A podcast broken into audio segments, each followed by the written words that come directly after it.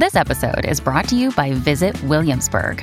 In Williamsburg, Virginia, there's never too much of a good thing. Whether you're a foodie, a golfer, a history buff, a shopaholic, an outdoor enthusiast, or a thrill seeker, you'll find what you came for here and more.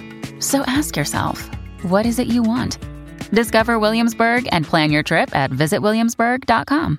Hello, everybody. This is Marshall Poe. I'm the editor of the New Books Network. N B N listeners like to read books and buy them. So we thought we'd tell you that right now our friends at Princeton University Press are having a remarkable site-wide sale. You can get fifty percent off books, including ebooks and audiobooks, with the code fifty, F I F T Y, at checkout until May thirty-first. You can save some real money on Princeton University Press books. I encourage you to go there and check it out.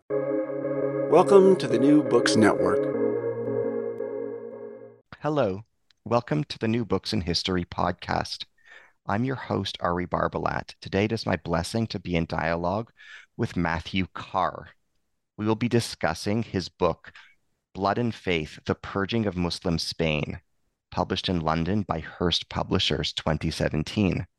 Matt is a writer and a journalist.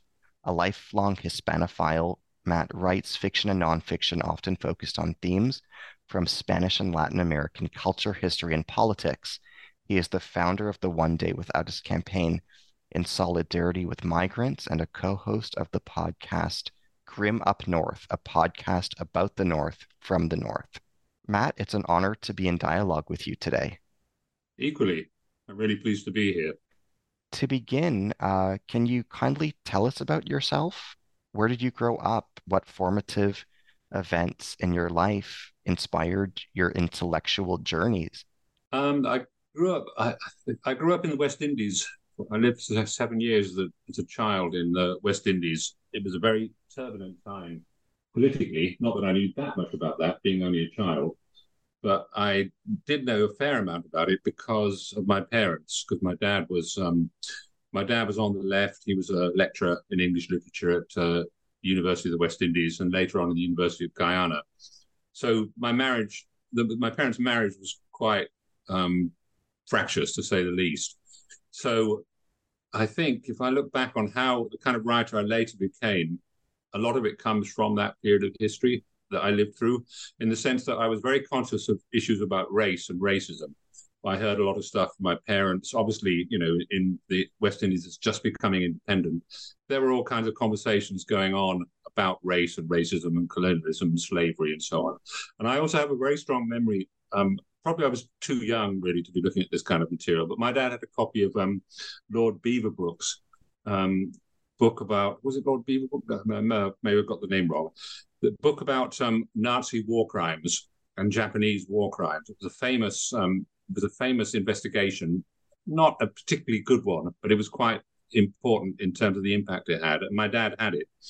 And I remember coming across that when I was quite young and reading some of it and looking at the photographs and just being absolutely shocked out of my mind. Like, I just could not understand. It asked the question, how could people do this?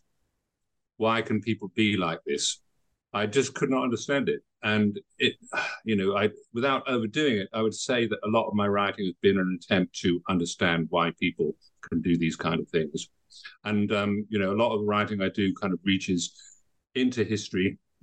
I don't consider myself to be a historian as such, but a writer who relies heavily on history, who is interested in history, who is interested in tracing how history shapes the present, how historical forces bore into the present, even under the surface, and interested in what you can kind of take from history in terms of how we might guide ourselves towards becoming better societies. I often think in terms of George Orwell's um, famous um, description of himself as a writer who was willing to face inconvenient facts. I always respected that. Um, and that's the kind of writing I've done. So there's a kind of trajectory. It might seem a bit erratic, but you can trace it, I think, right back to those early readings and those early conversations between my parents about slavery and racism and the Holocaust and so on. It was it was quite early, probably too early, but there you go. It definitely shaped who I am and, and the kind of writing that I've done. Who did you write this book for? Can you tell us about your intended audience, your ideal readers, book? And the people you wished to reach? Um, I think I always write every book for the same person, in a way. In the in the words, I because I don't consider myself as an academic as such, but I often rely heavily on academia for the kind of research that backs up my books. I um, I'm often struck when I read a lot of academic literature that it why is it not out there? Why is this not more, more part of public discussion? Um, you know, history being my main preoccupation, but there are others. Uh, there are other subject matters I've also um, entered into um, through academia, and I'm so. You know, I, I was once once as a writer, I used to write a lot of poetry. I've also written fiction, so I like stories and I like narrative, and I like to use those devices when I'm kind of talking about um, particular issues, like in this case, the book about the Moriscos. I assume I like to think of a reader who is curious, intelligent, and willing to consider that the world is not what it should be, and that reading can help you perhaps make it as good as it could be. Um, so readers who come to my, read, uh, readers who don't want to be disturbed would probably be better staying away from most of my books, because I've often written about some quite disturbing things in the present and in the past.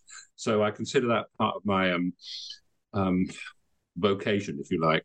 And so, yes, I'm reading. I, I I think of readers who are willing to to at least consider some of the things that I'm trying to present them with. And in this particular book, when I wrote it, I came to it. I mean, I came to. I came to. Should I tell you about the how I actually came to the subject of the Moriscos themselves? Yes, that was actually going to be my next question. Can you tell yeah. us about the origins of your interest in? Because it's kind of part of. Yeah, I can. I can, and it kind of leads to this, it leads to um, the question you just asked. I mean, I actually hadn't heard of the Moriscos until specific, very specifically the year nineteen ninety-two, the um, year of the quincentennial of um, Columbus's voyages um, and all that that entailed, um, the expulsion of the Jews from Spain by the Catholic monarchs, um, the conquest, the discovery in commerce of America, and all that, all that, and all the discussions that were going on around it at the time. It was quite a sort of triumphalist period, in the light, if you like, just after the Berlin Wall had fallen and the end of communism and so on. And yet the Bosnian War was unfolding. So you saw, you were already beginning to see nineteen ninety-two, it was really just beginning to kick off in um, Croatia, but it was moving towards Bosnia, where there was, as we all know, um, a large Muslim minority that that was um, savagely attacked by um, um, hyper-nationalist Serb militias. So I saw that, I was aware of all that, and was and I, you know, I was interested in the contrast between the triumphalist rhetoric and this kind of horrible return to ethnic conflict that people thought or imagined had disappeared. And then I remember reading an article um, by Juan Goytisolo, the great Spanish writer, the late Juan Goytisolo, a novelist and um, writer of non-fiction and famous Arabophile, um, about the Moriscos. Um, and I had never heard of the, even the word before. And I certainly didn't understand who they were or what had happened. And anyway, he kind of set me off to reading people like um, Americo Castro. And I began to discover the existence of this very large minority that um, was essentially destroyed over a period of uh, one hundred years following fourteen ninety-two. And it, it struck me then that how not many other people seem to know much about it either. And so, you know, I didn't write, think of writing about it, anything then. It just sort of sat in the back of my mind. And then um, in the first decade of this century, when I'd already written uh, other books, I'd published other books, um, a memoir about my childhood in the West Indies. I published a history of terrorism. Um, I began to think of what book to write next. And I was writing articles about this um, conspiracy theory known as Eurabia, um, which was a, a well-known conspiracy theory developed by the Israeli-Egyptian writer Bat Yor, that basically suggested there was a kind of Muslim plot to take over Europe and, and turn it into a new caliphate and so on. Um, and it was part sci-fi and it was part referencing old kind of um, tropes about Islam and I began to think again of the Moriscos. I began to think again of the Moriscos when I thought about the framing of Muslims in Europe as being this kind of internal enemy, not only in security terms, but culturally, religiously, and so on. So I began to kind of basically, I basically put a proposal together to write a book about the Moriscos. And that's essentially how it happened, because it was accepted and I was able to do it. Can you summarize your book for us? What are the key themes and messages in the study? I think um, key messages I wanted to convey um, were that this is a case study in how a powerful majority that nevertheless still feels, a powerful social and political majority, can feel powerful and yet simultaneously vulnerable, and how it can construct um, an idea of a more or less powerless minority as something far more powerful and dangerous than it is, than it actually is, and how that leads to bad policy, how it leads to a kind of cycle of um, paranoia, hatred, bigotry, and how, if these dynamics are not properly understood, you can end up in destructive outcomes, historical tragedies. Well, historical tragedies like the expulsion of the Moriscos, which was the expulsion of approximately three hundred fifty thousand people between sixteen oh nine to sixteen fourteen. Um, and I call it historical tragedy, but I also consider it historical crime as well, and the kind of crime that we've become familiar with um, since and before in many different places. So I wanted to kind of dissect why that had happened and see what um, what lessons, if any, could be drawn. I I think any book I ever write about the past, I always look for what lessons, if any, could be drawn.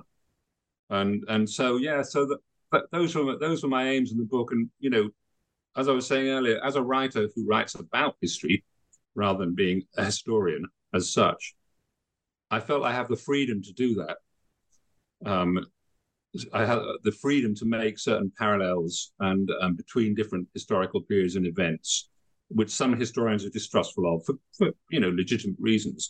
But you know, it's it's what I do, and um, and so I wanted to just apply it to, to this particular historical case.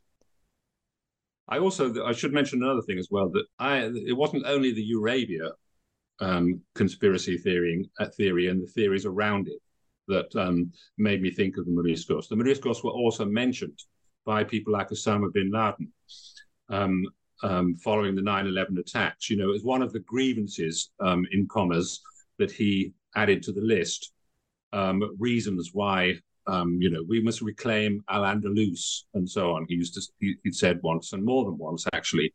So, you know, Osama bin Laden was all about mobilizing grievance, galvanizing grievance as a justification for um, atrocities like nine eleven. So like, I was interested in looking at that side as well, you know, to what extent, because he, he portrayed it in the way that many people would imagine the pre-fourteen ninety-two um, Spanish past, that and um, and Al-Andalus, the, um, the Muslim kingdom of Al- Al-Andalus was a kind of utopian place, you know, kind of precursor to what we now call multiculturalism and so on. So I wanted to kind of weigh up whether this was true or not, you know, what was what was accurate, what was not. And last but not least, and, and this became particularly fascinating to me as I was writing the book, I wanted to challenge this idea that um, Catholic Spain was this monolithic, fanatical place, you know, um, exclusively dominated by violence, bigotry, and religious intolerance. Because there's, you know, one of the revelatory things for me while researching and writing the book was how that wasn't true, um, wasn't entirely true. Not, I'm not saying that those forces didn't exist, but there was a whole other side of Spain that resisted some of these tendencies. And I wanted to show that as well, because in a way, if you're kind of looking for lessons to the present, you always I need to point out that every society has the potential to become one thing or another. And that was as true in in um, sixteenth century Spain as it is now. What kinds of sources did you use in your research? How did you locate them? What kinds of challenges did you experience? The biggest the biggest challenge was knowing that I knew very little about the Moriscos, and lots of other people knew an enormous amount. Um, so you have to so if you enter a subject matter like this, you have to do it with a certain humility. I mean, um, so I wanted, I had certain instincts that I followed in the kind of um, stories I wanted to tell and the kind of areas I wanted to investigate. But I had to do pay um, due diligence to the histo- to the history, to the historiography, to the way that this episode has been used and misused over the years. And it's also enormously complex. I mean, all the, you know, the the, the reasons for the expulsion are not simple. Um, and so, you know, I have to say that um, there were times when writing that book did my head in, um, you know, in the sense that I I just sometimes felt, I can't do this. I felt it was um, so overwhelming, and the, the mass of material and the complexity of the ideas and historical forces involved. So those were the challenges, um, you know, and then to kind of break this down into a way that a twenty-first century reader who is not a specialist, the kind of reader I talked about before, who is not a specialist could enter it and, in, and engage with the material. So in terms of sources, luckily there's an enormous amount that's been written by brilliant historians from um, Spain specifically, but also from the United States. Henry Leaves, books about the Inquisition, France. And also, interestingly enough, a lot of the material I used was written by apologists for the expulsion. So nineteenth century writers and early twentieth century writers like Pascal um, um, Boronat y Barrachina, who compiled this enormous two-volume uh, history of expulsion, essentially to justify it. So the interesting thing is, why was he doing that in the late nineteenth, early twentieth century? You know, but he was. And so he compiled this huge amount of documents, Council of State documents, um, crucial stuff, you know, um, but in order to prove a case that, as far as I was concerned, didn't stand up, because, um, you know, he was he was trying to show why the Crown had no choice to do the expulsion, why um, the Moriscos were completely incompatible with Spanishness and so on and so forth. And he wasn't the only one. There's a whole tradition of historians like that. And if you go further back, you find these anti-Morisco texts from the um, from the sixteenth century and early seventeenth century, which basically celebrate this episode, but in celebrating it also um, deploy an enormous amount of documentation, among as well as the bigotry and prejudice. So They they were interested in celebrating it as a glorious episode in Spain's um, regeneration. Um, I drew different conclusions, but I could use their material to enter. And in terms of the Inquisition, a lot of stories about the Moriscos um, are told by Inquisitional texts, um, Inquisition reports of interrogations, and very detailed. The Inquisition was a very bureaucratic, punctilious organization, or at least it tried to be. So there was a wealth of material. Um, and almost because of that wealth, as I was saying earlier, that was the challenge, really, to try and get on top of it and understand it and pay due diligence while still trying to tell stories that I wanted to tell and follow the leads that I wanted to follow. I also spent a bit of time myself in Simancas, in the Simancas archives, the state archives.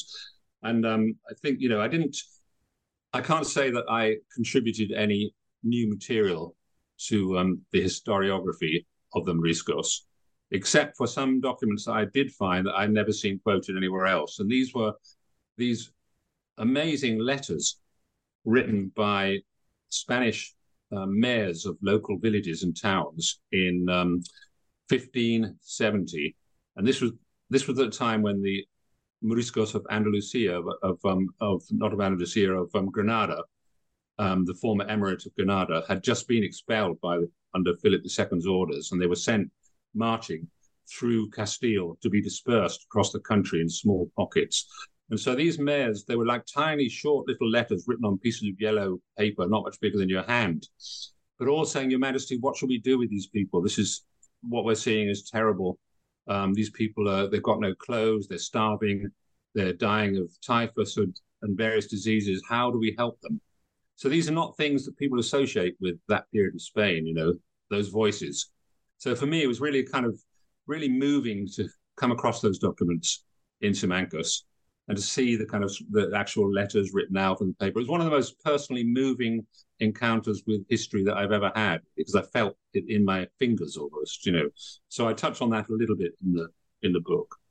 How does your research advance our understanding of the psychology and sociology of fear? Whether it advances it or not is for, is for readers to judge, um, but it's certainly true that fear is a crucial factor in understanding why the expulsion of the Moriscos took place, and actually before that, why the expulsion of the Jews took place, because um, fear is what led to both expulsions. In a way, you know, the um, fear that um, fear that uh, Spanish society, that Catholic society, was being corrupted by a sort of alien heretical presence inside it. Um, fear that this danger was worse than it actually seemed.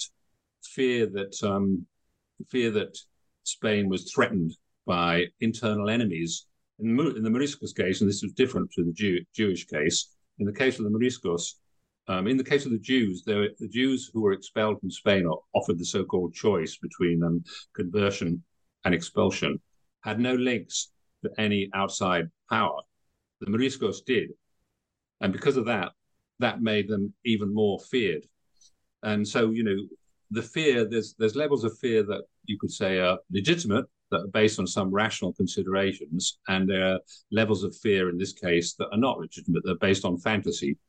Um, you know, a lot of things were said about the Moriscos, about that they, they were plotting to overthrow the um, Catholic Spain with the, with the Ottoman Empire or with the um, Protestants of Bayonne and so on. A lot of stuff was said. There were snippets of it that were true, but there was also a lot of it that wasn't. Just as we saw with the kind of, um, you know, the whole, what went on with the War on Terror in the first part of the twenty-first century, you know, when you start to construct this idea that you have this alien, culturally, religiously, Um, alien community amongst you, inside you, you can't see it. You can imagine all kinds of things about it. So in some ways, you know, I think this is like almost a kind of classic case in how fear can be politicized, and it can lead to um, it can lead to historical tragedies. And as I was saying earlier, it's just bad policy, because you know, in the case of the Moriscos, it was a case of um, Christian Spain, or at least sectors of Christian Spain, hated what they feared, and also feared what they hated. Um, and when you enter that kind of way of thinking, you're very um, accessible to all kinds of um, very dubious political moral messages, you know, which ultimately, um, in the Moriscos case, hovered around the idea of genocidal solutions to this inflated problem.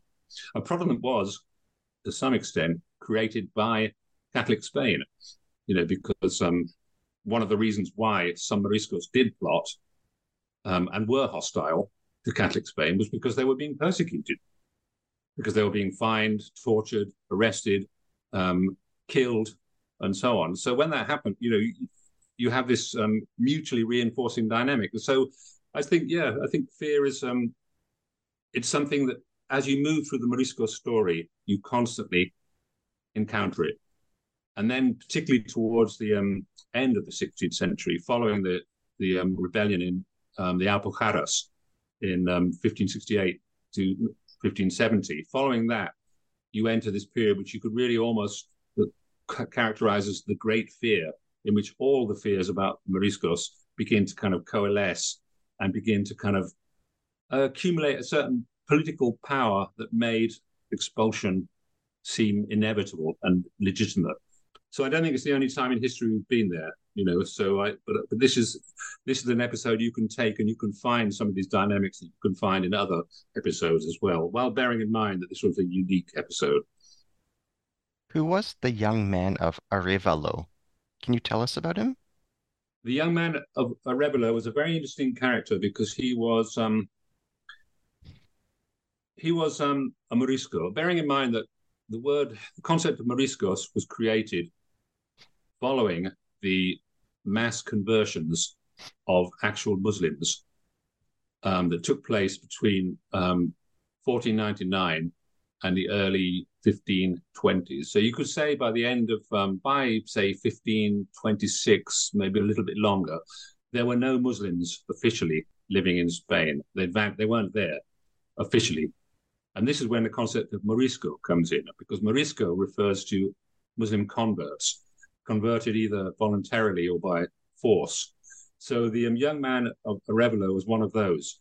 He was, um, no one knows that much about him, except uh, there's a, just a very short document that he left. He, Arévalo is a town in um, in Castile, and the young man appears to have been a young Muslim who did not really understand what it meant to be Muslim, and spent some time um, moving around the country, visiting what he thought um, communities that were connected to the old Islamic world before fourteen ninety-two. So it was kind of, he was trying to kind of reconnect himself with that past. And in a way, his journeys, which kind of just disappear, because they just, they, you, there's no real beginning and end to them. His journeys kind of encapsulate part of the tragedy of the Moriscos who, uh, as the sixteenth century wore on. They were convert, converted um, to Catholicism by various degrees of coercion, and they found themselves um, in a situation in which they almost belonged to no religion, many of them, because their memory of their Islamic past had already begun to fade. They had no teachers, or very few teachers. They often had no texts, no Qurans, and so on, no religious schools. So they often didn't know who they were, essentially, or what they were supposed to be, because they didn't feel Catholic either. either. Um, and they didn't even understand what it meant to be Catholic quite often, you know. So bearing in mind that when you look at this, there's never a single monolithic um, Morisco. There are different shades or throughout. But the young man of Arévalo um, was one of the doubters and the questioners, you know, and, and so it's quite poignant to see his journey as he kind of, like, for example, he went to um, he went to Granada, and I have a little quote here. I can quote to you if you like, um, sure. In which he he talks about um, this uh, Morisca, who was um, an elderly woman in Granada. He must have met her in the early fifteen twenties, probably. And so by that time, the emirate, the former Islamic emirate of Granada, no longer had long disappeared. It disappeared in fourteen ninety-two, effectively. And yet he he encountered her through word of mouth. And he considered her quite a kind of heroic character. She was an elderly woman, and she was uh, kind of almost like a kind of holy woman, really, and a healer, and a figure of great religious authority. Um, and he was very impressed by her. And this is what he said about her. He said, "Granada and all the country round were governed by this Mora. She never married and was said never to have known any man. The ordinary people of the relig- of the region said that this Mora had more credit in matters of our religion and Sunnah, Islamic law, than anybody. She was known by all nations because she showed me letters from all four of the legal schools, besides others from great muftis and scholars. She never allowed herself, uh, she never allowed herself, oh, I've got here, can't see the next word. She never allowed herself because she said that the highest form of jihad is to propound our region, our religion in lands not ruled by Muslims." So this Mora was a kind of figure of resistance for the young man of Arévalo. And the idea that when she says the highest form of jihad is to um, propound our religion in lands not ruled by Muslims, this was another thread in what it meant to be a Morisco. Um, some uh, clandestinely continued with their religion precisely because it was repressed. And they considered that this was kind of um, an, a sacred duty to do this, and a kind of test of their faith, and she was one of them. So he he his little document is filled with little conversations he had with people like her, and eventually he managed to get money to go. He he managed to get some money to go on the Hajj to Mecca, but it's never know, and that's where the story ends. No one knows if he actually went on it or not. And the thing about his document, the reason why historians pay so much attention to it, is there's hardly any voices in which you have Moriscos speaking for themselves outside Inquisition interrogations. This is one of the few. In light of what you've alluded to, can you tell us about the Moriscas? How were their experiences unique, distinct, and different?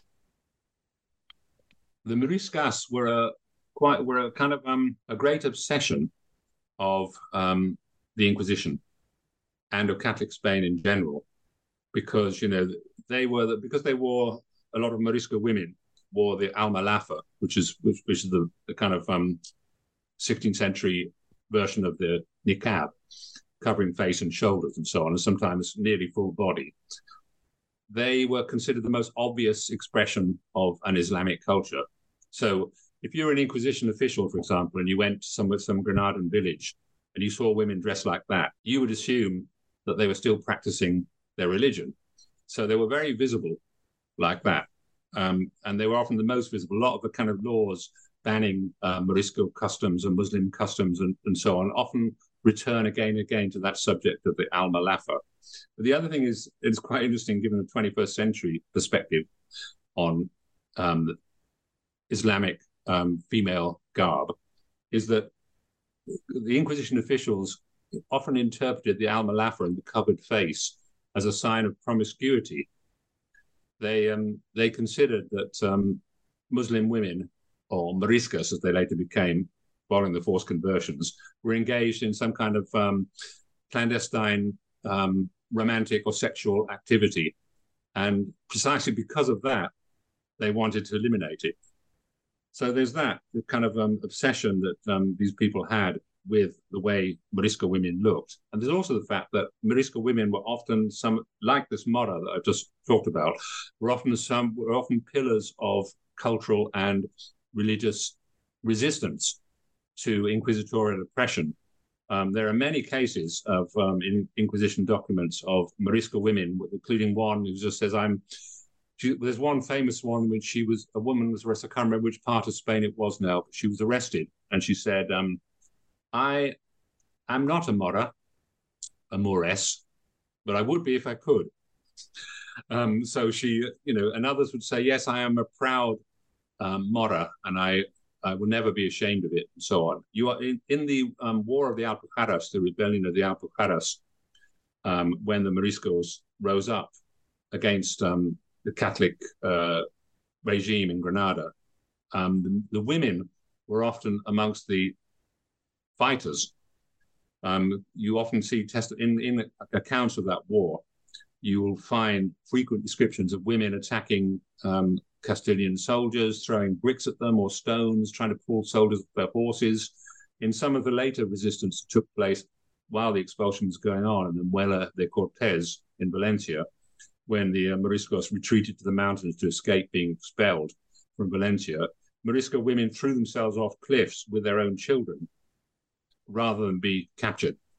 And um, rather than, well, partly because they would, knew they would lose their children, and also because they knew they would be forcibly converted or expelled.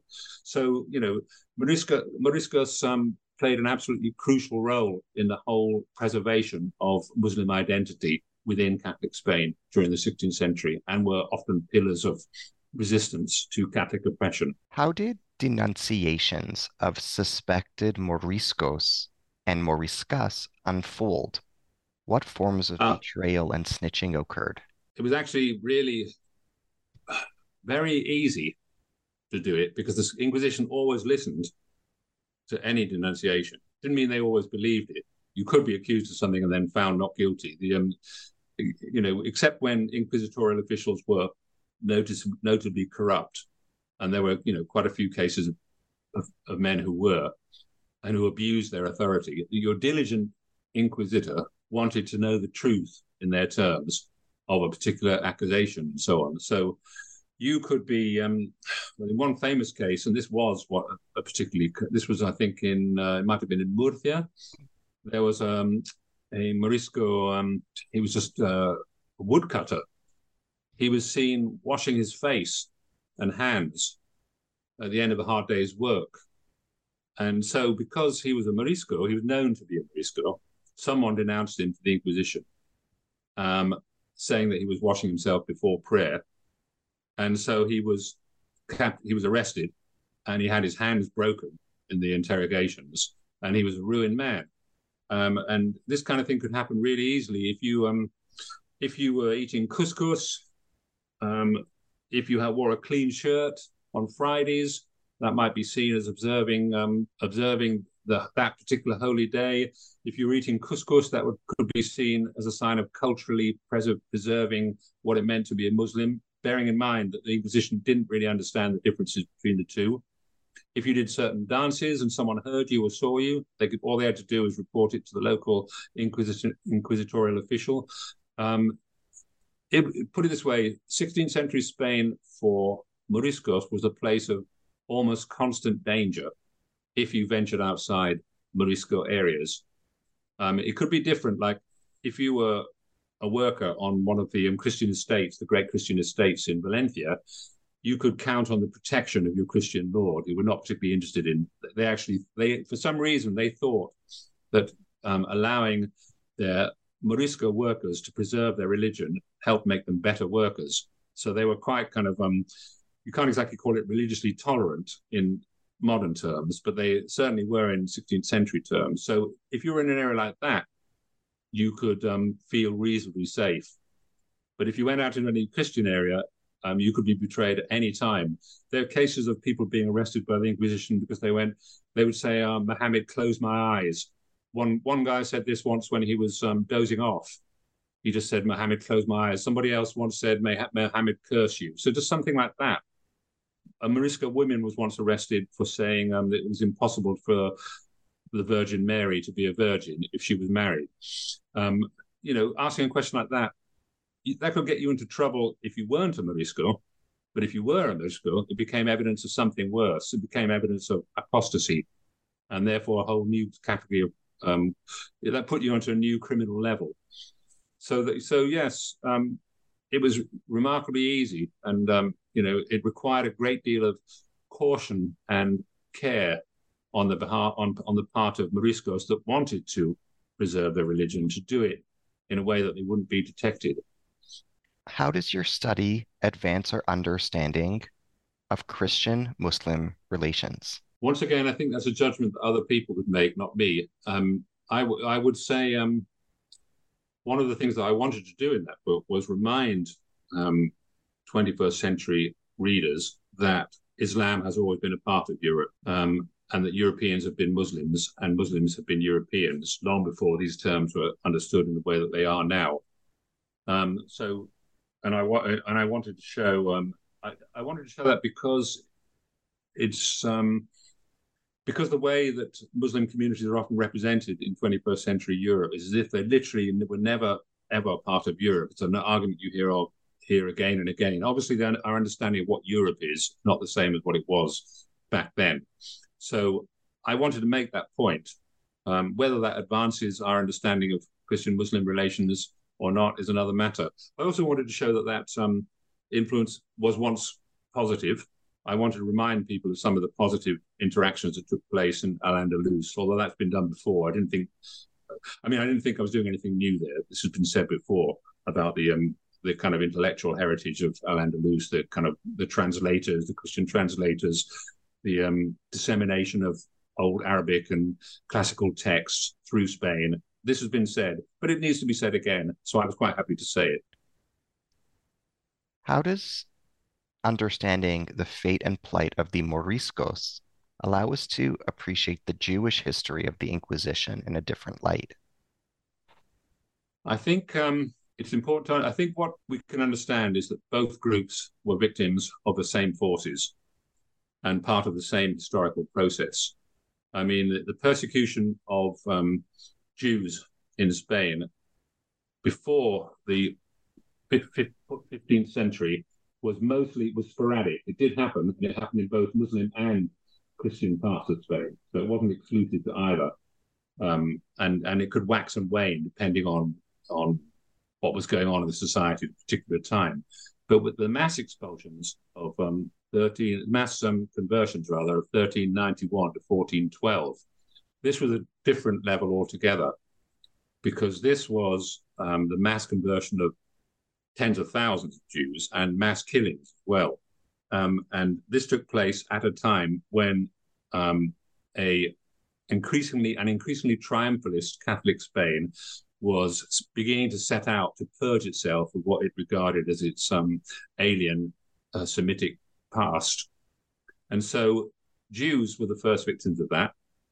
And um, Moriscos, to some extent, were affected by those conversions. That in that period, Um, that terrible tragedy, which um, Jewish scholars have written about in great detail, Moriscos were also part of it, but not as much at the time. Um, and this was partly because, as I was saying earlier, because partly because um, there were Muslims at that time were connected, had connections to powerful states outside Spain that could also affect what happened to Christians. So um, Spain's rulers were very conscious of that. And also because Muslims were, there were more of them. They had territory in Granada that they actually controlled politically. So it wasn't feasible to do the kind of things to Muslims at that point that were done to Jews at that point. But then, you know, following the, those mass conversions, you had the situation which later applied to the Moriscos. Catholic Spain, having forced Jews to convert to Catholicism, lives quite often at the point of a sword. Then are in the situation of, do they believe the people that they've converted?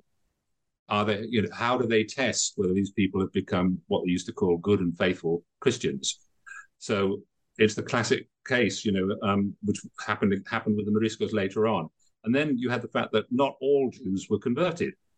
So you had two things going on. You had one, the converso, the converso crisis, which became a kind of obsession in fifteenth century Spain.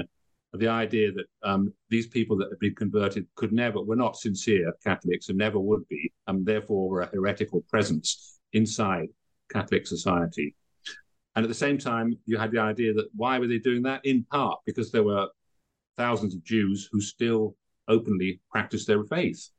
So when the Catholic monarchs finally, when they conquered uh, Granada in fourteen ninety-two, their first act was to end this so-called um, converso problem by giving the Jews who remained openly as Jews the choice to stay or um, convert. And so shortly after that, the same so-called choice was extended to the Muslims of Spain who remained in Spain after um, fourteen ninety-two. But unlike the expulsion of the Jews in fourteen ninety-two, what took place in sixteen oh nine, sixteen fourteen, there was no choice. So like more than one hundred years of history had to pass before Spain's rulers decided we're not going to extend these people the choice. They all have to go.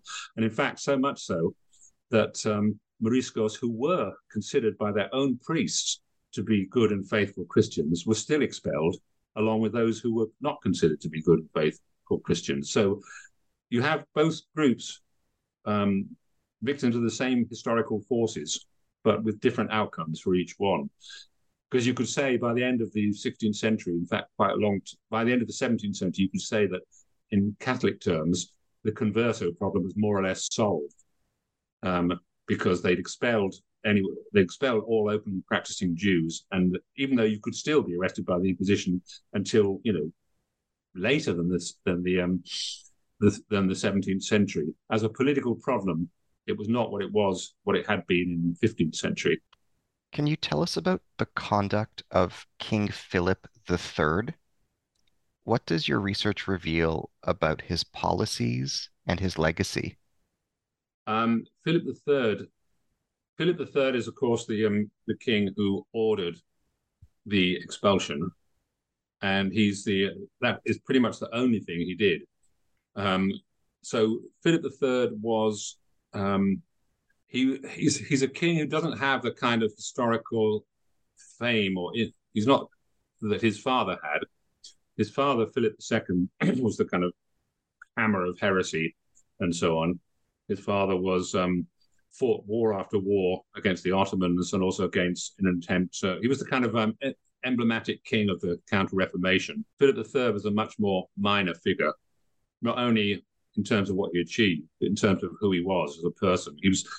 Famously, um, he was famously lazy, although that's possibly been overstated because Philip the Third did a lot of his state business while on hunting expeditions or hanging out in his hunting lodges. So even though he doesn't appear much in um, Council of State meetings where crucial decisions were taken, he did give the orders and, and he did he did take decisions. And a lot of it was done also through his favorite, the um, the Duke of Lerma.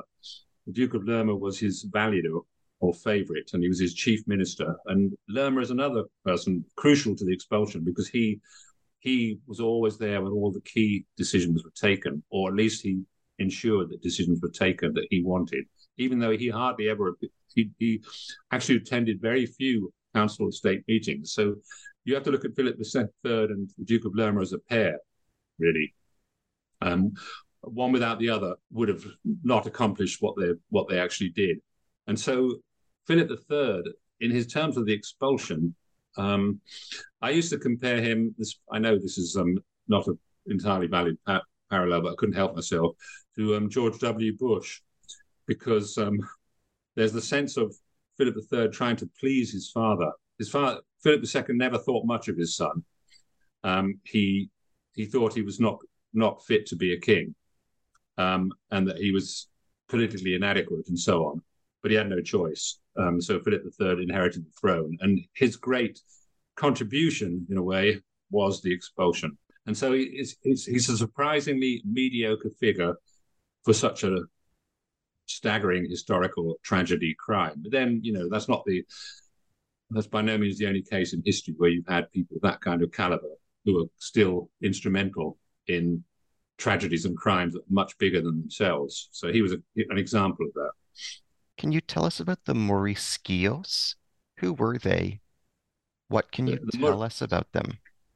The Moriscos were um, children of Moriscos, um, and they were they were quite they were very important because, um, to put this in context, the concept of the Moriscos really begins to emerge at the end, towards the end of the sixteenth century and the beginning of the seventeenth. In other words, at the time when discussions are taking place at the highest levels of the Spanish government about what to do about this so-called Morisco problem.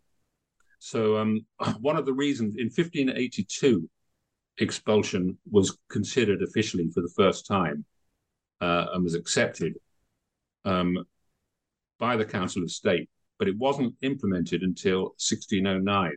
So that's quite a delay, um, but it's not entirely delay because um, what the Crown and the Church wanted to do was prove to themselves and prove to everybody else, to the outside world for that matter, that, that, that expulsion was the only possible solution.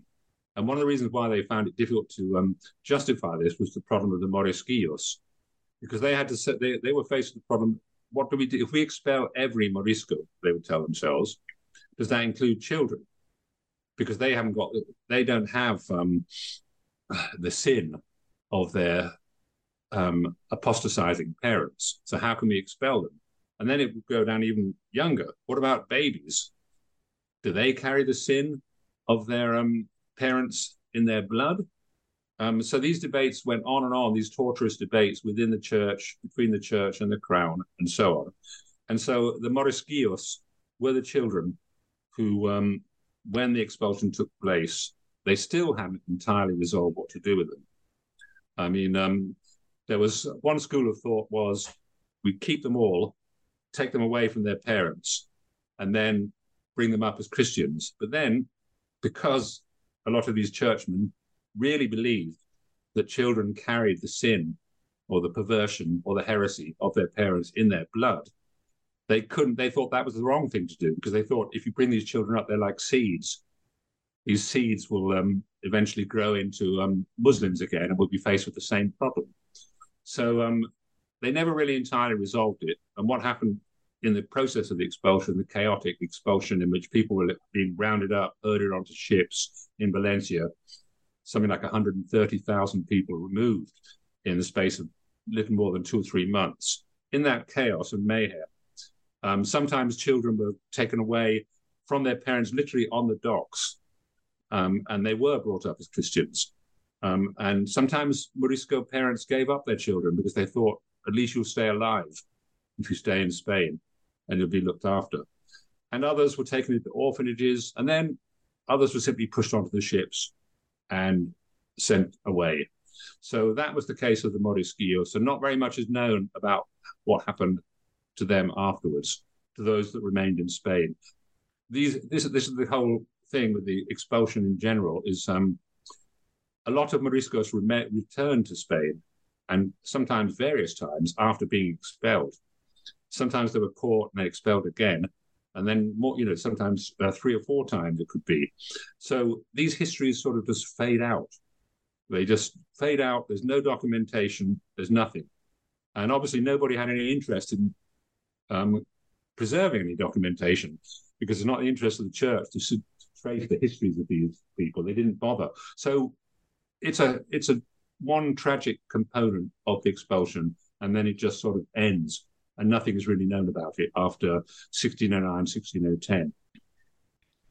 fourteen ninety-two was the year in which the Catholic monarchs in Spain gave their Jewish subjects the quote-unquote choice between conversion to Catholicism and expulsion. Why did they not do the same with the Muslims who remained in Spain after the fall of Granada?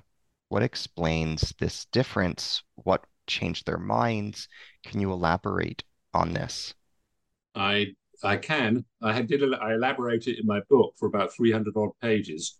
So I'm going to. I'll keep. A, I'll keep quite a short elaboration now because it's the, it's the crucial question, of course. I mean, um, one answer to that question is what we discussed before, that um, the Jews were more powerless than the than the um, Moriscos were. Put it this way, fourteen ninety-two, the Catholic monarchs have only just conquered Granada after a war of ten years. ten years that literally drained the resources of the Spanish crown, that actually involved soldiers from all over Europe joining in this kind of mini crusade, what they thought saw as a mini crusade against Islam.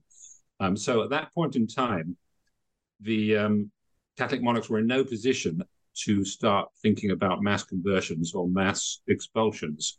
Um, they still had a lot. Granada had about um, three hundred fifty thousand, four hundred thousand uh, Muslims living in it.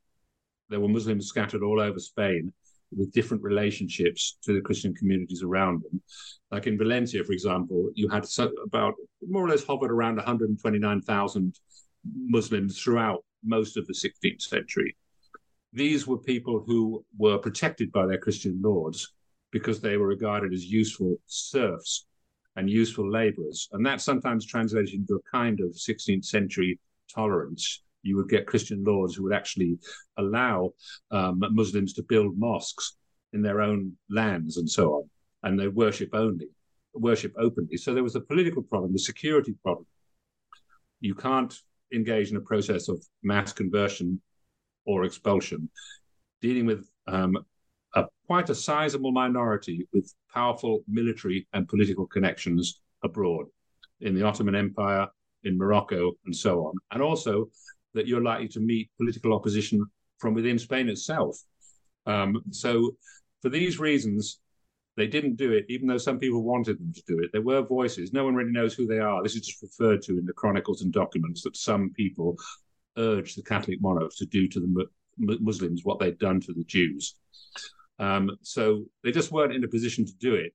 And then it became a kind of, um, when the Archbishop of Toledo, um, Cisneros, came to um, came to Granada in um, about fourteen ninety-five, he was shocked and horrified by the open practice of Islam that was going on in Granada. And this was, why did this happen? Because in order to negotiate the surrender of the Emirate of Granada, the Catholic monarchs, excuse me, the Catholic monarchs negotiated these agreements called um, capitulaciones, the capitulations, with Boabdil, the last king of Granada. And these capitulations seem to lay the basis for coexistence between um, Catholicism and Islam, at least in Granada. Um, and this was already going on, by the way, in other parts of Spain, because bearing in mind that um, in early sixteenth century Spain, you still have the legacy of the eight centuries of um, Islamic rule, and then partial Islamic rule and partial Christian rule. And you had this kind of, these agreements that have been made at various times still carried weight in sixteenth century Spain, just. But the pressures were bearing down on them. And Cisneros was an example of that, because when he went to Granada, he thought this is unacceptable. And he began to kind of um, push this process of forced conversion, aiming first of all at these Christian women who were married to Muslims. He thought they were the kind of weak link. So here they would be arrested, they would be brought to um, the Inquisition or to the church, and they'd be interrogated and pressured to abandon their new faith and so on and so forth. This was a different model to what the actual Archbishop of um, Granada, Fernando de Talavera, promoted. He promoted this idea that we can win these Muslims over through a prolonged period of um, generosity, explaining our faith to them, and so on. So he was a kind of um, promoter of certain form of assimilation without coercion. Cisneros was very different. And because of, because of his um, aggressive, belligerent um, Catholicism, he pro- he, he pro- prompted a rebellion in Granada, the first of, not not by no means the last, and it quickly spread outside the city of Granada to the Alpujarras and to the whole emirate. And the Spanish um, crown had some trouble subduing that rebellion. And when they'd done it, it was they basically took advantage of opportunity. They said, okay, these people rebelled. We're not going to expel them all, but we will convert them. Um, they must all become Catholics. And that's what they did. So by fifteen oh two, that was done in Granada. And then you have the problem, you've got um, a forced, you have the same problem you had with the Jews earlier on. You forcibly converted um, three hundred fifty odd thousand Muslims in one part of the country, while other Muslims are worshipping openly in other parts. So through a... Over the next two decades, you had this rolling process of conversions taking place, which eventually um, annihilated Islam in Spain. And then, you know, from that, having achieved that by the fifteen twenties, Catholic Spain was then forced with the problem of policing these people's faith, convincing itself that these people really were good and faithful Christians, and all the things that, in, that came from that, repression, persecution, rebellion, bad policy, uh, f- failed policies of um, of attempting to evangelize in areas where Muslims, these newly converted Muslims, would hardly ever see a priest for years, even months and sometimes years. So a lot of them would simply relapse back to Catholicism, back to um, Islam rather, because they didn't know what was expected of them. So it was a, you had this incoherent policy of sometimes allowing pe- what the Inquisition called periods of grace, edicts of grace, in which they'd give um, they'd give the Moriscos, say, thirty years, and they'd say, during that thirty years, you have to pay us a certain amount of money. In return, we won't persecute. But at the end of those thirty years, we want to see signs that you have, uh, that you are good and faithful Christians. So this is what happened for more than one hundred years before Spain's rulers finally concluded that this can't be done, it's not working, and the only thing we can do is destroy these people. But even then, when they'd reached, begun to reach that consensus, the question was, what do you do with these people? So various quite genocidal things were discussed um, at the highest levels of the Spanish state. There were solutions proposed such as um, take the entire Morisco population, put them in ships, and then scuttle the ships and drown them. This was one of the things that was discussed. Another was castrate all Morisco males, also discussed. Another was um, round them all up, the entire population, and put them in a kind of camp-like villages somewhere in the middle of Spain where they could be controlled and only used to kind of serve in the king's galleys and so on. So these things were discussed. And what you had was the escalation of the possible solutions to the point when Spain's rulers thought of expulsion as being as generous thing to do. Because after all, they weren't killing them, they're expelling them, even though lots of them were actually during the expulsion. So this is the kind of logic that, that unfolded over those hundred years. And it's a complex process, you know, of how it happened and who did what and what was failed, what was tried, and so on and so forth. But the basic problem stems from the same problem that Spain had created for itself following the forced conversions of the Jews the century before. If you hate a particular minority, if you hate them, and then you make them be like you in order to supposedly remove that hate, you never really remove it. Um, all you do is create a situation in which you don't actually believe, because you hate these people so much, you don't believe they're capable of becoming like you. You never really believe they can become like you. So even when Moriscos did, uh, powerful people in Spain refused to believe it. And then, um, so they almost created, they, you know, to some extent, they created a situation in which the, the logic was to remove them all. It became, it became, you know, the the final answer to this problem that they continually identified and couldn't solve. Who was Archbishop Rivera? Can you tell us about him? Archbishop Rivera is very much an example of that, precisely that type, because he was um, he was an aristocratic um, churchman from Andalusia, who became Archbishop of Valencia in, if I remember correctly, it would have been around the fifteen sixties or seventies. And he was um, a vociferous anti-Morisco um, polemicist who had connections, because he was Archbishop of Valencia, high connections to the Spanish crown. He had the ear of Philip the Second and his counselors, um, and he had the ear of the Duke of Lerma.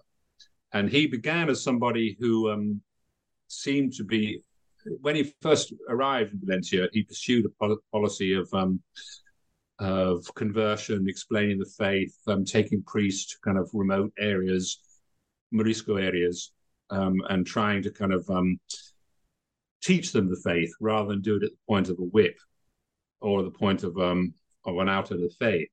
So, but he quickly became disillusioned and came to believe that um, the Moriscos were incapable of becoming good Catholics, and became a fierce and ferocious advocate of expulsion. He wrote a famous um, letter, more than one, but he wrote one particular fa- famous letter in fifteen eighty-two that had um, that had a lot of influence on the debates that were taking place at the time about the Morisco question, um, in which he said, these people are incapable of transformation, we should expel them. But interestingly enough, he had a, it wasn't quite as straightforward as that, because what he said was, we should try to convert them, um, but only to show that they can't be converted. So he actually gave instructions to his own priest in Valencia once. He said, go out there and preach to the Moriscos, but know that they will never receive anything you tell them. And, that, and and therefore, in doing that, you'll be doing a great service to Christianity. What did he mean by that? He meant that if you can prove these people are incapable, then we can justify in Christian terms their expulsion. So he was a he he also was very conscious of the lords of Valencia, the political influence these people had, their resistance to the Inquisition and their resistance to um, the expulsion. When it actually took place, when the expulsion was actually began in Valencia in September sixteen oh nine. He gave a famous sermon in the Cathedral of Valencia, celebrating it. Well, chaos was unfolding all through Valencia, bearing in mind that Moriscos have just been given instructions to leave, the, to, to be prepared to leave their houses in three days, gather up all their possessions, sell what they can, and then they're going to be, and then march to the to the ports where they'll be transported. So Rivera gave this kind of half hallucinatory and half visionary speech, um, describing this as some kind of um, revelation of prophecy, almost, that this expulsion was taking place. And people say that on his deathbed, he was um, he felt um, guilty, he expressed guilt about the impact the expulsion had had on the economy of Valencia, and on the um, because it did have significant impact. But he never expressed any regret about Um, what happened to the people that he expelled.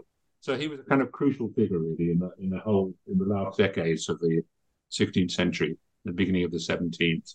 How was the persecution of the Moriscos related to the broader geopolitical and security context taking place at the time, particularly in regard to Spain's relations with the Ottoman Empire? How realistic were Spanish fears of a potential Morisco insurrection? That's um, that's a, a very important question, really, because, I mean, the answer is it was inseparable from it. I mean, put it this way, had there not been that geopolitical context, you could possibly imagine that perhaps Spain wouldn't have gone for the expulsion option.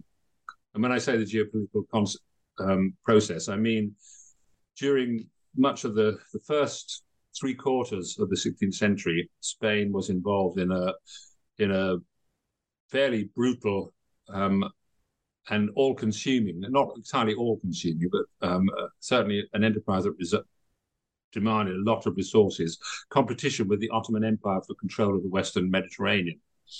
Um, this was a time when when you had the Battle of Lepanto, fifteen seventy-one, you had the Um, Ottoman siege of Malta, fifteen sixty-five.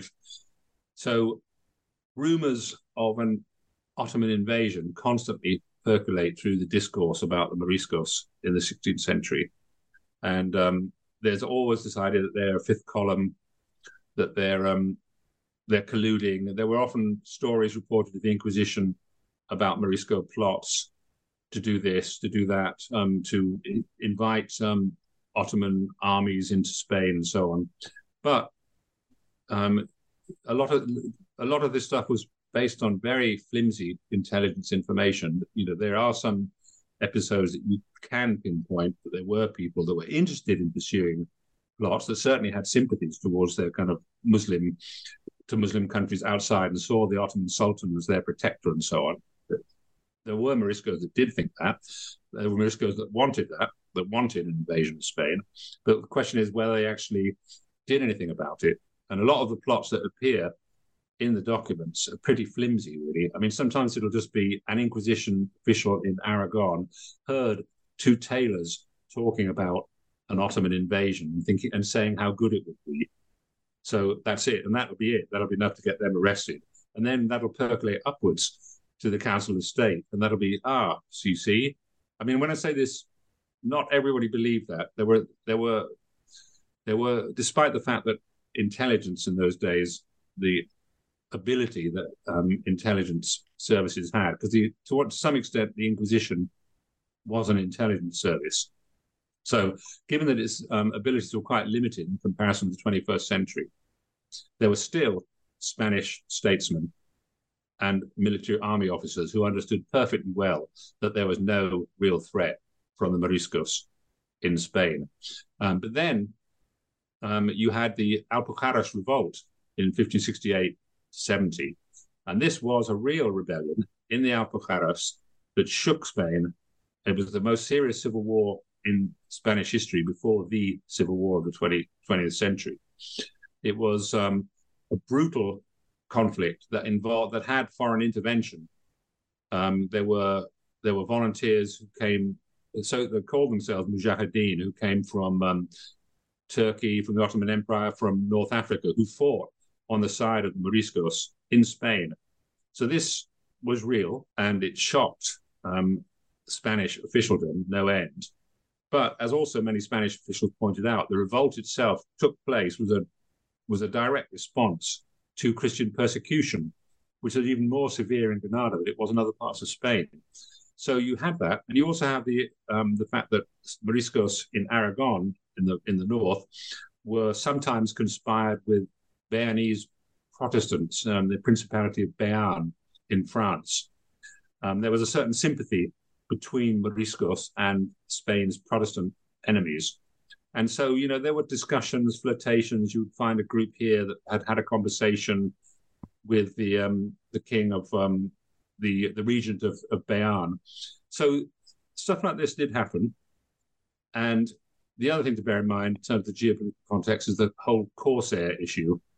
The Corsairs um, were basically semi... Semi, they were privateers, basically, Muslim privateers that would attack the Spanish coast from North Africa, from Tunis or Algiers, in search of slaves or war booty. Um, and they, this was something that, this was a genuine threat that Spain had good reason to be afraid of and alarmed by, and had also very difficult to protect itself against because of the long extended Spanish coastline and so on. So Moriscos were sometimes suspected of being allied to these Corsairs. And there were cases when there were, but, you know, uh, once again, it's uh, is what you notice in the discussions that took place in the documents about this problem is how easily and readily um, these things were inflated, exaggerated, or simply fantasies.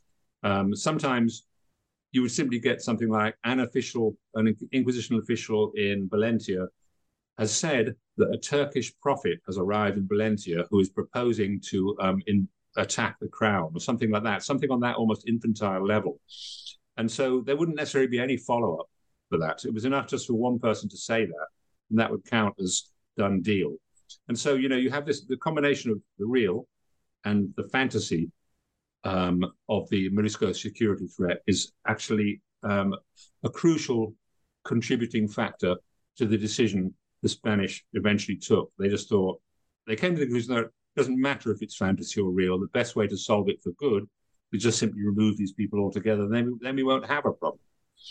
who was Inigo Hurtado de Mendoza? Can you tell us about him? Inigo Hurtado de Mendoza was one of the captain generals of Granada, and he was the captain general just before the um, Morisco uprising in Granada that took place in, in sixty-eight. And he was a member of the Mendoza family, one of the great Spanish Renaissance families. And the word liberal can't be used here because it doesn't mean much when discussing fifteenth century Spain. But nevertheless, he... because of his family's experience, uh, because because his, because his family had this tradition of being the captain generals in Granada, they were not at all interested in the um, idea. They recognized the difference between religion and culture. They didn't approve of the decrees emanating from Granadan church or from the crown banning, um, say, Muslim dress or Muslim dances or Muslim um, uh, Muslim foods and so on. They didn't approve of the surveillance of their religion.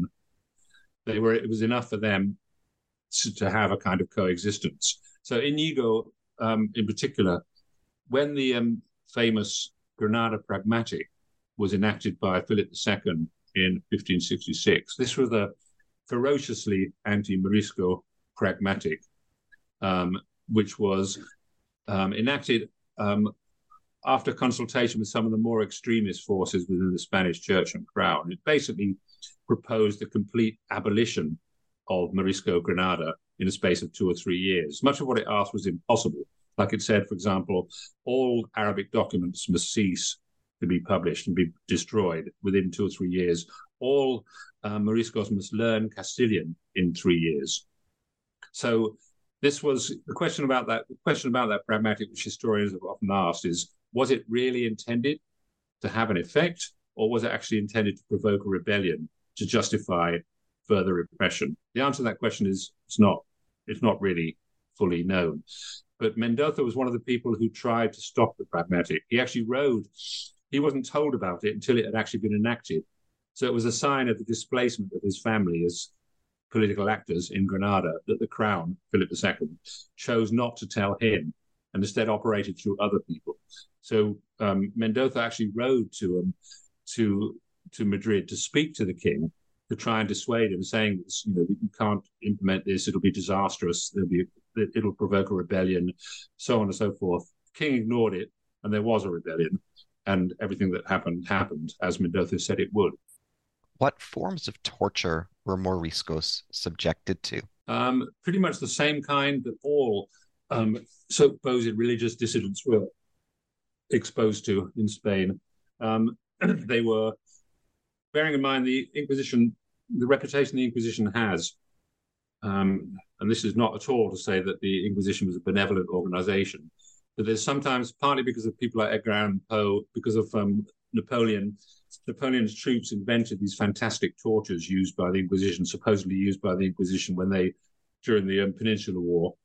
They said, for example, they found, I think in Madrid, they found an Iron Maiden with spikes um, that the victims were put inside, and then it was closed on them and so on. The Inquisition would never do anything like that, partly because they they had this um, prohibition against spilling blood. So in terms of torture, it would be things like ropes, stretching, beatings. They did, they, despite the prohibition on, on spilling blood, they did spill it. Um, but basically the punishment of relaxing to the secular arm, as they called it, in other words, execution, burning at the stake, was not carried out by them. Um, so that was a specific thing. So the Moriscos were subject to all that, all that whole range of tortures. Um, but before they got to that stage, bearing in mind, the, Moris- the Inquisition did give people a chance. So if you were um, if you were arrested by the Inquisition, for example, and accused of some kind of some form of apostasy, if you admitted it straight off, um, you could be, you could get off with just a fine. Um, and if you did it again, you could still get a fine. But if you did it a third time, you were very unlikely to get that. So um, there were levels of punishment, and the Moriscos, like the Jews, were subjected to them. But the but the Inquisition also relied heavily, especially in the second half of the sixteenth century, relied heavily on the Moriscos for income. So fining became a very attractive form of punishment to them. So sometimes they would, you know, they would fine people. It was a good thing for them to do to find some uh, merchant families of Moriscos because they had more money, and then you could extract more from them. So sometimes it literally acted as a kind of protection racket, really. And then there was, of course, last but not least, there was the service on the king's oars. Um, given the wars that um, Philip the Second was fighting in the um, Western Mediterranean, he needed ships and he needed oarsmen.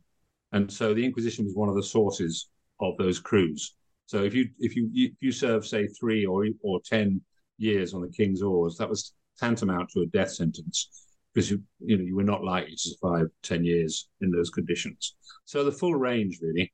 And you know, once again, as I was saying earlier, these this repression could sometimes be held in abeyance. For example, in um, fifteen twenty-four, when um, fifteen twenty-six, when Charles the First of Spain went to Granada for his honeymoon, uh, the Royal Congregation of Granada, the Granadan Church, um, introduced um, some very severe anti-Muslim um, decrees that were later became part of the Granada Pragmatic. But they said, and this was agreed with Charles's approval, we won't impose these in return for money. So the Morisco nobility of Granada paid, essentially bribed the king not to torment the population. So you would have these periods like that, these so-called periods of grace, and then you would have periods of repression, and that's how it kind of unfolded throughout those throughout the century. How did Moriscos go about keeping Islamic religious practices covertly? What steps did they take to conceal and disguise their conduct? Um, well, actually, that's an interesting, that's an interesting question, because they did it in lots of different kinds of ways. Bearing in mind, and this is a very important thing to bear in mind when to think about when looking at the Moriscos, is because um, you had Moriscos in one part of the country were not necessarily the same as Moriscos in another, and their contact with Islam and the sources of Islamic doctrine would vary depending on their proximity to North Africa or to the outside world, you know. So you might get cases like this, for example. This is um, Uh, a Morisco al-Faqih. Al-Faqih would be like an imam, I guess, like a religious teacher, named Damian Doblet from the town of Buñol in, in Valencia. He was arrested for a second time on account of his alleged Islamic practices. And this is what one witness described as the reason for his arrest. They said, on many Friday nights, the Moriscos and Moriscos went to Doblet's house dressed in finery and made up. Suspecting that he was preaching the sect of Muhammad, one night we determined to take them by surprise, and finding the main door locked, we entered by a false door. We found Doblet seated in a chair with a lute in his hands and one foot unshod, and a Morisco held an open book in front of him from which he read and sang. So you could get situations like that, um, in which um, Moriscos would have um, prayer groups, open gatherings, quasi-mosques, secret mosques, and so on. Um, but then, depending on the proximity to um, Christian society and the presence of the Inquisition, you will also get more covert forms of cultural resistance. Like, for example, um, if you were married in church, um, you could be immediately, not preferably that same day, you would undergo um, a Muslim marriage ceremony to kind of counteract the influence of it. Um, if a baby was baptized, they would take the baby home and wash the baby, the, the baptismal chrism away with breadcrumbs or water, and then go through the um, Morisco um, Fada name ceremony, giving it, um, giving the baby an Islamic name that would be used only in while that child was within the Islamic community, and so on. So you had all these all these kind of forms of covert resistance. If you um, if a family member was dying, you wouldn't tell the priest, because you did, because the crucial thing for Catholics, Jews, and Muslims in not only in sixteenth century Spain, but long beyond before that, was the issue of salvation. Everybody wanted to be saved, and religion was the way to do it. And so, you know, you the well, the worst thing that could happen to a devout Muslim family or Morisco family would be if their loved ones received extreme unction, because that would not guarantee salvation, or if they were buried in a Christian cemetery. Um, and so so there were there were various ways of, of trying to evade these strictures. And the Inquisition, a battle kind of went on between the Inquisition and these forms of clandestine um, cultural resistance, in which the Inquisition would be on the lookout for them. The Inquisition would occasionally dig up a grave, for example, to find out if it had been buried, the body had been buried, according to Islamic custom or according to Christian custom. Um, I was the, was the body turned on its side, um, turned with its face toward Mecca? If it was, if the Inquisition found that, then they could trace the family responsible and they could arrest them and so on. So um, this is how it went on. This was the sixteenth century for many Moriscos, living that kind of life. The other way, another form of preserving the, their culture was to tell stories. Uh, Moriscos would tell stories about um, famous um, Muslim warriors from the distant Islamic past, like Hacayuna, I think her name was, famous generals from the past. These would be like family tales told over again, and so on. So there were forms of resistance that in some ways, although they were Islamic, kind of paralleled what Protestants were sometimes doing in Catholic countries and what Catholics were sometimes doing in Protestant countries. These kind of things went, this was part of the Renaissance world, really, was this world of hidden religions. Can you comment on the decision-making processes behind the expulsion despite, described in your book?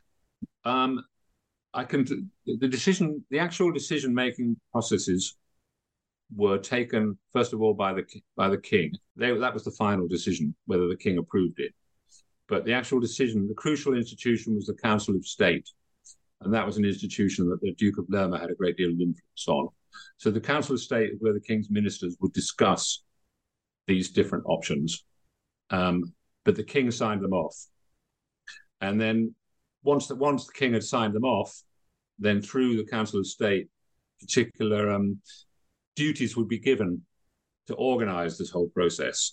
For example, one of the key figures in the um, in the expulsion of the Muslims from Valencia was the Marquis of Caracena, who was the um, viceroy of Valencia.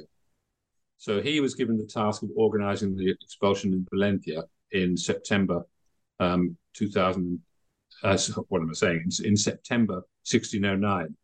So Caracena prepared for this some months before, and that involved things like um, bringing up troops um, on the border between Valencia and Castile to stop Moriscos from retreating inland, uh, commissioning ships from across Europe and so on. So once the decision was approved by the king, it fell, it, it moved down towards designated officials, Caracena in this case, and later on, um, the Count of Salazar was given the um, overall um, responsibility for completing the the um, expulsion in other parts of Spain. So he would take specific choices. He would make he would make decisions about. He would be in charge of the process of discovering who was a Morisco, a huge problem as he as he found, because sometimes this wasn't clear who was and who wasn't. So this became a kind of chasing cats game, to some extent, in which he would go, he would hear that there was such and such a place where there were Moriscos. He would go there. He would try and determine who they were. Sometimes the priest would say, these people are not Moriscos, they're good Christians. And that sometimes the priest did that because he was protective of his parishioners. And so these officials on the ground took these decisions, but they were very powerful. I mean, um, the Marquis, um, the, um, the Count, this Count spent years galloping up and down Spain, going from one place to another, trying to chase every last Morisco, because one of the things that Philip the Third and the Duke of Lerma assisted, insisted on was that every last Morisco must be expelled. It was a phrase that crops up again and again. And, and it only stopped in sixteen fourteen when the Council of State decided this can't be done anymore. It just simply can't be done. We can't expel them to the... and this is consuming too much, too many resources, so we're going to stop. So that's kind of how the how the kind of decision-making um, played out. The church also, uh, high church officials also had a lot of influence as well. They didn't necessarily take decisions, but what they said had a huge bearing on what the Council of State would say and also on, on what the king would do. And that's why Archbishop Rivera was so influential. I mean, he was listened to. Um, and so you had kind of these lobbyists like Rivera flitting around, even though they had no political power in themselves to implement an expulsion, they could certainly provide all the arguments for one. Who was Bernardino de Velasco?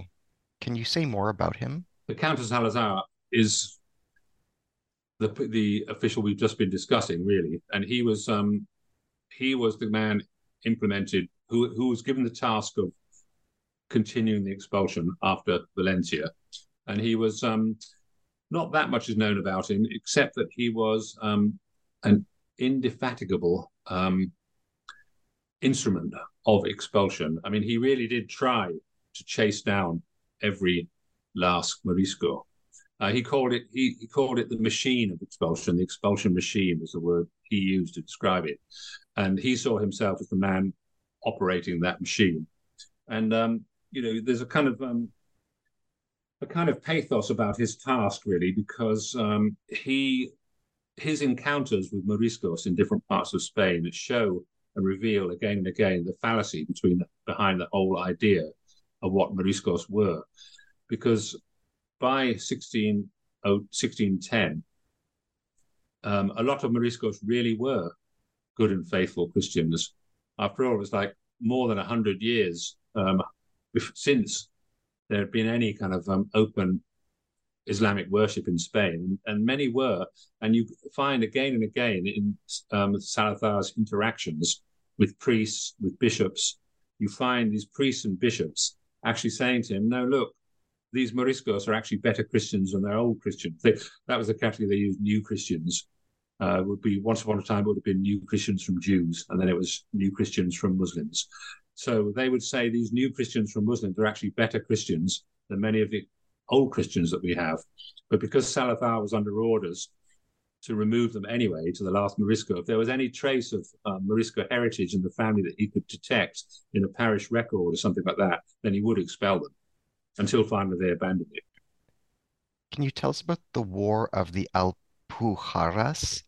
What caused it? What was the significance of the War of the Alpujarras? Um, the, the War of the Alpujarras was caused by the um, Granada Pragmatic that we discussed earlier. Um, the decree um, essentially banning any overt expression of Islam, or not, not necessarily Islam as a religion, but Islam as a culture in Granada. And that was enacted in fifteen sixty-six. Um, and it was considered by many Christian officials, including Inigo de Mendoza, who we discussed earlier. It was it was considered to be a disastrous um, decision. It's still not fully understood why it took place. But whatever the reasons for it, it provoked this fearsome rebellion in which the Moriscos across Granada rose up against any form of um, Catholicism. Quite often in the early phases, they massacred entire Christian populations in the villages um, where they lived. Um, and to some extent, you could consider this a kind of um, uh, a semi-colonial revolt, really, because you know the history of Granada in the sixteenth century is to some extent a kind of settler colonial history.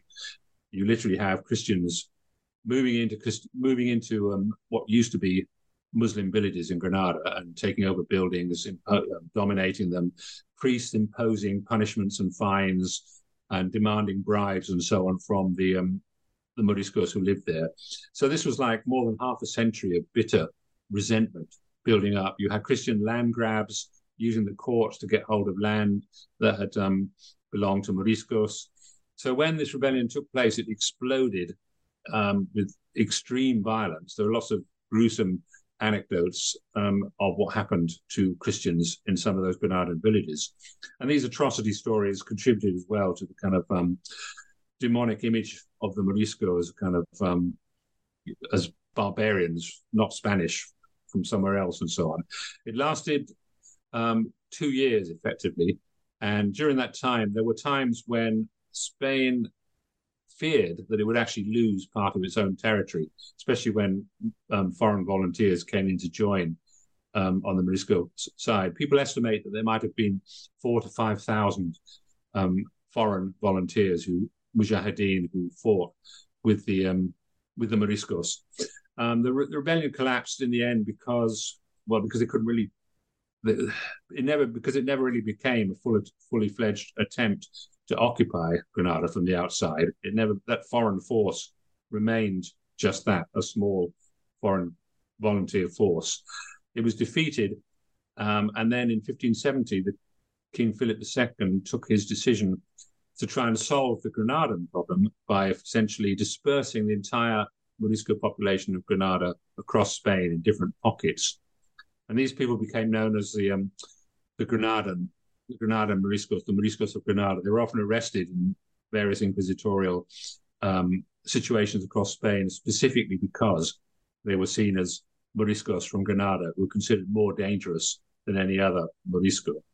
So um, you could see, you could consider the end of the Alpujarras War an expulsion within the expulsion, if you like. It was a kind of rehearsal for what came later on a national level. And also, one last point made about that, the um, Alpujarras War, there was to some extent a kind of before and after situation, because um, the, the war seemed to confirm all the worst fears and prejudices that Christians had about um, about Moriscos. And so afterwards, you notice the kind of conversation about expulsion really does gain strength because of that revolt. In what ways, if at all, should the Spanish Inquisition be considered a distinct and unique atrocity vis-a-vis others? What, if anything, is different about the Spanish Inquisition vis-a-vis other manifestations of mass killing and genocide before it, contemporaneous with it, and after it? What, if anything, differentiates the Spanish Inquisition from other historical atrocities and tragedies? Um, everyone is different, really. And the Spanish Inquisition, first of all, I would I don't associate the Spanish Inquisition with genocide as such. I don't think anybody does. Um, the Spanish Inquisition was um, the Spanish Inquisition was an organization created by the Catholic monarchs in fourteen seventy-seven to deal with the so-called converso problem, and it was created in order to um, police the faith, to guard and protect the country against heresy, and to punish anybody engaging in apostasy. So it developed its um, it had its own particular ways of operating. It had its own particular forms of, um, it had certain forms of surveillance that you can say, you can use the word Inquisition to describe the way certain police states behaved in the twentieth century and so on. The um, the attempt to kind of police, to get inside people's minds, find out what they thought they were thinking and doing behind closed doors and so on. But um, it was an organization in which violence was and coercion were crucial to the way it operated, but it was not intended to be genocidal as such. It was intended to do just that, to police the faith and use fear as a way of doing that. But fear, and fear was part of the Inquisition's um, raison d'etre and its modus, modus operandi, but it wasn't the only one. The um, the Inquisition could be generous in its own terms. Like it could, uh, you as I, as I mentioned earlier, you could be fined in the first instance. You could get a second chance and even a third chance sometimes. So it's kind of, um, given the often ferocious violence that Protestant states were using in the same period, it's often striking why the Inquisition has got this peculiar reputation. I mean, I'm by no means saying it was a benign organization, but in terms of the actual death toll, the people killed by the Inquisition was far less than were killed by many Protestant states during the so-called um, the witch crazes and so on that took place in the centuries after that. The Inquisition, for example, was actually quite rational about witchcraft. Um, it was actually quite skeptical. It, it refused to accept that there was witchcraft in um, in Logroño and the Basque Country in the early seventeenth century, when they, at the same time as a um, there was a the French king um, had sent um, an official to investigate a so-called witch um, cult in the Basque Country, in which this this person tortured and killed hundreds of people. The Inquisition rejected the idea that that consp- so-called conspiracy had spread into Spain. So the, it could be surprisingly rational in its own terms. It wasn't a kind of wild, out-of-control organization. At the same time, an organization like that had officials who were individually corrupt, who used their position to kind of gain money, sex, power. Um, so, you know, you have any organization like that that's given that kind of power of coercion and violence has certain similarities to others, but I definitely wouldn't. I would take out the word genocidal in describing the Inquisition. I cert- it's another matter if you talk about the expulsion, Um, I think there's certain argument, there's certain aspects of the expulsion that you can say were genocidal, while uh, while recognizing that um, this term was not established until many centuries later. But I would leave the Inquisition out of that particular discussion. Can you tell us about Francisco Núñez Muley? Why is I can, yeah. He was a very interesting character who is famous for one thing, really. Um, Francisco Núñez Muley was a Morisco noble who um, tried to prevent the Granada Pragmatic from being enacted. Um, and he, he did that by writing a famous document, which is a kind of essential document for anybody visiting that history. It's known as the Memorandum of Francisco Núñez Muley. And essentially, it was written to uh, Pedro de Deza, who was an inquisitor and was the head of the um, Audiencia, the local regional court, Habsburg court in Granada. The Audiencia was the organization that enacted the Pragmatic. And Deza was a particularly sinister character who had financial interests in getting hold of in, in Granada and financial interests in um, destroying Morisco Granada, and also religious ones as well, and also just sheer career advancement.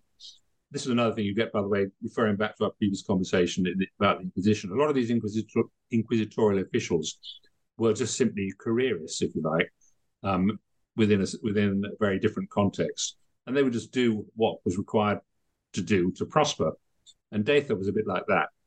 And so when he enacted this Pragmatic, Um, Muley sent in this memorandum, which is a very detailed and really fascinating document, especially in the whole period of history in which it was written, not only Spanish, but European as well, in which he tried to convince um, Deza not to do it on the grounds, essentially on the grounds that many of the things the Pragmatic wanted to ban were not religious.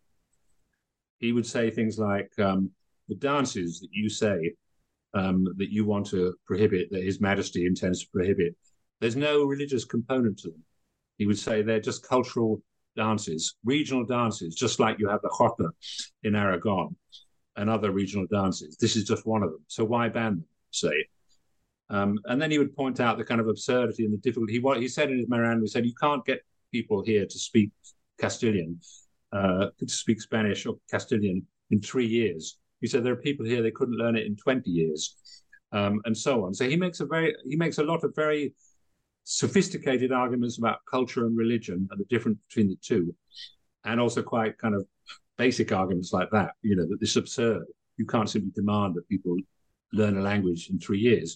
And anyway, he made it very eloquently and unforgettably, and he was completely ignored um, because Deza was not the kind of guy who would respond to these kind of arguments, and nor was Philip the Second, crucially, because he was the one who gave the order.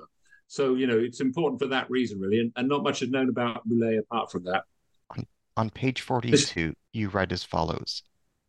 After centuries of conversion and intermarriage between all of Spain's ethnic groups, few fifteenth century Spaniards could claim to possess pure bloodlines, but the fantasy of purity and defilement proved no less compelling and no less useful in the fifteenth century than the quote-unquote scientific or biological racism of the eighteenth and nineteenth centuries, or Nazi racial theories that presented the Jews as a corruption of the German reservoir of blood that required racial hygiene.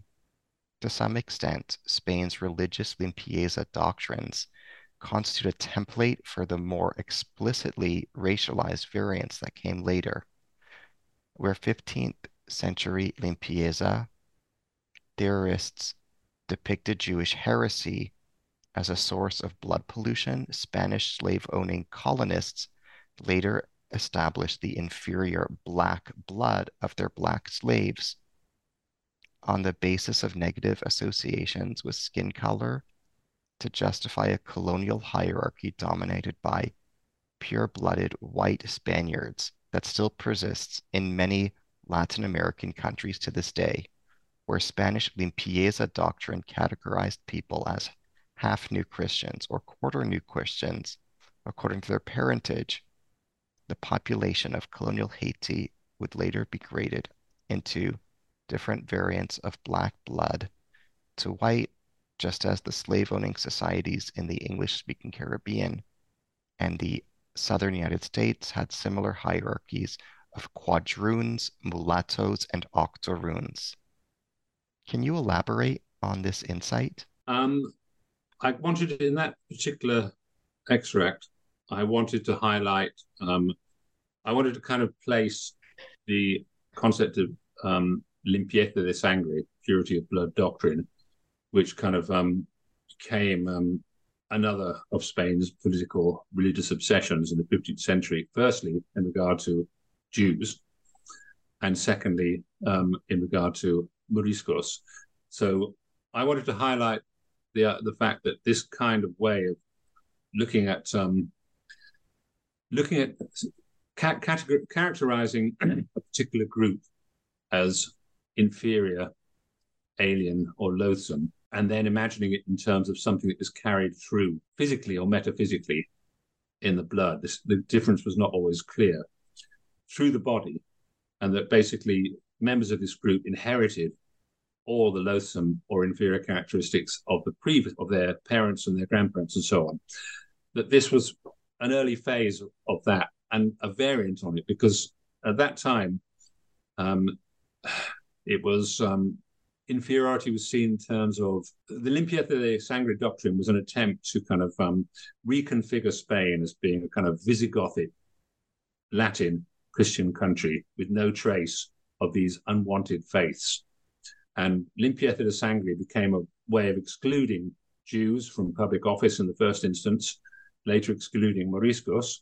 And it also became a way of establishing a hierarchy of not exactly race as we came to understand it in the nineteenth century, but certainly the word raza was used in terms of breed or stock. So um, it was an early, given that racism has a long history and has gone through lots of different variations, like sometimes race can, sometimes the concept of race can focus on faith, other times it talks about culture, and other times it talks about biology. So this was a kind of, t- this was an early phase of that. And I, so I tried to explain in that particular extract a kind of potted history of how this way of um, understanding people in terms of how much impure blood they had, because this is what would be done in um, in Spain, of course, in fifteenth century Spain and sixteenth century Spain. People would try and find, um, you know, documents showing how what to what extent did you have Jewish blood in you, um, and therefore that might change, affect how you were treated, what jobs you could have, what position in a church um, organization you could have, and so on. And the same with Moriscos. So later on, those same, similar categories had a different kind, were filled with different concepts uh, relating to skin color, and then in the nineteenth century to supposedly biological characteristics that were handed down, rooted maybe in your skin color, in your size of your brain, the weight of your brain, the shape of your skull, and so on. But the general dynamics are quite similar.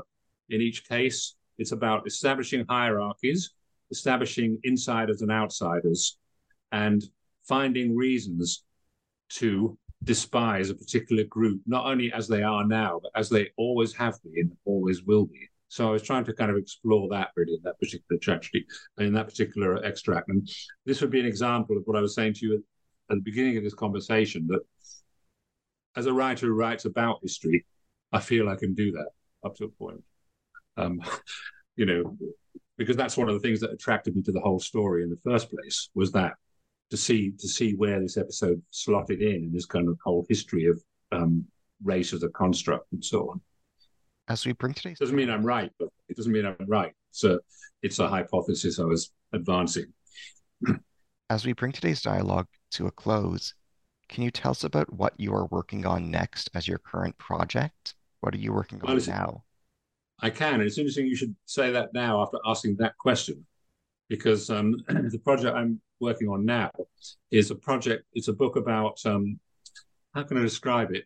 It's a book about Charles Darwin's experiences in Patagonia and how um, what he saw, is, uh, what he saw of the indigenous peoples in Patagonia, the conclusions that he reached about them and about the place and about the concept of savage and the barbarian, how those ideas fed into his work, and how um, how um, these ideas later shaped what happened in Patagonia in the nineteenth century with the destruction of the indigenous peoples of Patagonia in Chile and Argentina. So in other words, in some ways you can see a certain similarity already, powerful major- majorities annihilating um, smaller, anni- annihilating minorities that are considered to be incapable of belonging, in this case, in, in, the, in this case of the thing I'm working on now, within the boundaries of the nation state and so on. And I was interested in how science contributed to settler colonial discourse in Patagonia. I chose Patagonia because it's so closely linked to Darwin. It's not my attempt to kind of indict Darwin particularly, um, you know, but it's interesting to look at Darwin, what he thought, and how what he thought reflected a certain way of looking at indigenous peoples that nineteenth century anthropologists and scientists in general had, and to see what was the outcome of that in this particular place, Patagonia. So to do the research on that, I went to Patagonia earlier this year.